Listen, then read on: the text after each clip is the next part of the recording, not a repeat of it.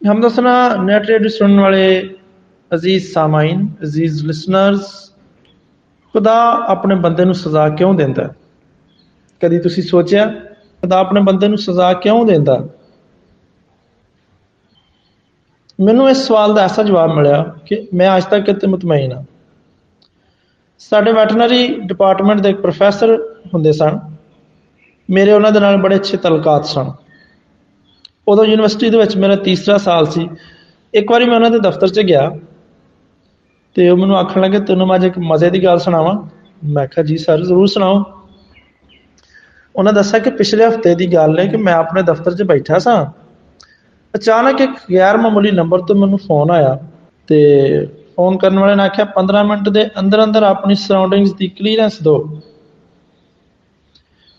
ਤੇ ਮੈਂ ਦੇਤੀ ਜੀ।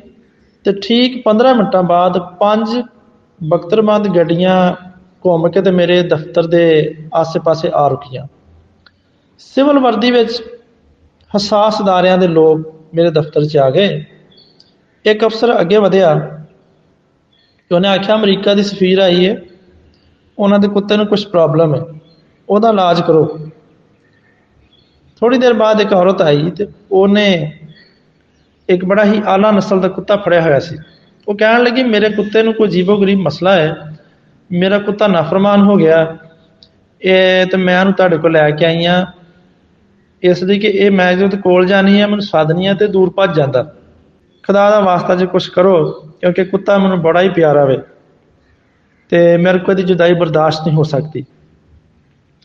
ਮੈਂ ਕੁੱਤੇ ਨੂੰ ਗੌਰ ਨਾਲ ਵੇਖਿਆ ਤੇ 15-20 ਮਿੰਟ ਜਾਇਜ਼ਾ ਲੈਣ ਦੇ ਬਾਅਦ ਮੈਂ ਕਿਹਾ ਮੇਮ ਸਾਹਿਬ, ਇਹ ਕੁੱਤਾ ਨਾ ਅੱਜ ਦੀ ਰਾਤ ਮੇਰੇ ਕੋਲ ਛੱਡ ਜਾਓ। ਮੈਂ ਇਹਦਾ ਇਲਾਜ ਕਰਨਾ ਅੱਜ। ਤੁਹਾਨੂੰ ਕੱਲ ਮੈਂ ਵਾਪਸ ਕਰ ਦਿਆਂਗਾ। ਉਹਨੇ ਬੜੀ ਹੀ ਬੇਦਿਲੀ ਨਾਲ ਹਾਮੀ ਭਰੀ ਤੇ ਕੁੱਤਾ ਮੇਰੇ ਕੋਲ ਛੱਡ ਗਈ। ਜਦੋਂ ਉਹ ਸਾਰੇ ਚਲੇ ਗਏ ਤੇ ਮੈਂ ਆਪਣੇ ਮੁਲਾਜ਼ਮ ਨੂੰ ਆਵਾਜ਼ ਦਿੱਤੀ ਤੇ ਉਹਨੂੰ ਮੈਂ ਆਖਿਆ, ਇਹਨੂੰ ਲੈ ਜਾ, ਇਹਨੂੰ ਜਾ ਕੇ ਨਾ ਡੰਗਰਾਂ ਵਾਲੇ ਕਮਰੇ 'ਚ ਬੰਨ ਦੇ ਹਰ ਅੱਧੇ ਘੰਟੇ ਬਾਅਦ ਇਹਨੂੰ ਕੁੱਟਣਾ ਤੇ ਕੁੱਟਣ ਦੇ ਬਾਅਦ ਸਿਰਫ ਇਹਨੂੰ ਪਾਣੀ ਪਿਆਉਣਾ, ਨਾ ਦੁੱਧ ਨੂੰ ਦੇਣਾ ਤੇ ਨਾ ਰੋਟੀ ਦੇਣੀ। ਇਹਨੂੰ ਪਾਣੀ ਪਿਆਉਣਾ ਤੇ ਇਹਨੂੰ ਫੇਰ ਕੁੱਟਣਾ। ਮੁਲਾਜ਼ਮ ਜ਼ਰਾ ਸਿਹਤਮੰਦ ਬੰਦਾ ਸੀ। ਸਾਰੀ ਰਾਤ ਕੁੱਤੇ ਦੇ ਨਾਲ ਇਹੀ ਟ੍ਰੀਟਮੈਂਟ ਕਰਦਾ ਰਿਹਾ। ਸਵੇਰ ਨੂੰ ਜਦੋਂ ਉਹ ਸਫੀਰ ਤੇ ਉਹਦਾ ਪੂਰਾ ਅਮਲਾ ਫੇਰ ਵਾਪਸ ਮੇਰੇ ਦਫ਼ਤਰ 'ਚ ਆ ਧਮਕਿਆ। ਮੈਂ ਮੁਲਾਜ਼ਮ ਨੂੰ ਆਵਾਜ਼ ਦਿੱਤੀ ਤੇ ਮੁਲਾਜ਼ਮ ਕੁੱਤਾ ਲਾਇਆ ਜਿਵੇਂ ਕੁੱਤਾ ਕਮਰੇ ਦੇ ਦਰਵਾਜ਼ੇ 'ਚ ਆਇਆ, ਉਹ ਛਾਲ ਮਾਰ ਕੇ ਸਫੀਰ ਸਾਹਿਬਾ ਦੀ ਗੋਦੀ 'ਚ ਆ ਬੈਠਾ ਤੇ ਦੁਮ ਹਿਲਾਉਣ ਲੱਗਾ ਤੇ ਪਿਆਰ ਨਾਲ ਉਹਨਾਂ ਦਾ ਮੂੰਹ ਚੱਟਣਾ ਸ਼ੁਰੂ ਕਰਤਾ ਉਹਨੇ। ਤੇ ਕੁੱਤਾ ਮੁੜ ਮੁੜ ਕੇ ਮੇਰੇ ਵੱਲ ਵੀ ਸ਼ੁਕਰੀਆ ਦੀ ਨਜ਼ਰਾਂ ਨਾਲ ਵੇਂਦਾ ਰਿਹਾ। ਸਫੀਰ ਆਖਣ ਲੱਗੀ, ਸਰ, ਤੁਸੀਂ ਇਹ ਕੀ ਕੀਤਾ ਕਿ ਅਚਾਨਕ ਇਹਦਾ ਇਹ ਹਾਲ ਹੋ ਗਿਆ? ਮੈਂ ਉਹਨੂੰ ਆਖਿਆ, ਜੀ, ਰੇਸ਼ਮ ਔਤਲਸ ਤੇ 에ਅਰ ਕੰਡੀਸ਼ਨ ਕਮਰਿਆਂ 'ਚ, ਹੀਟਰਾਂ ਵਾਲੇ ਕਮਰਿਆਂ 'ਚ ਅੱਛੇ ਗੱਦਿਆਂ ਤੇ ਅੱਛੇ ਬਿਸਤਰਿਆਂ ਤੇ ਬਹਿ ਬਹਿ ਕੇ ਚੰਗੀ ਖੁਰਾਕ ਖਾ ਖਾ ਕੇ ਇਹ ਆਪਣੇ ਆਪ ਨੂੰ ਮਾਲਕ ਸਮਝ ਬੈਠਾ ਸੀ ਤੇ ਆਪਣੇ ਮਾਲਕ ਦੀ ਪਛਾਣ ਭੁੱਲ ਗਿਆ ਸੀ।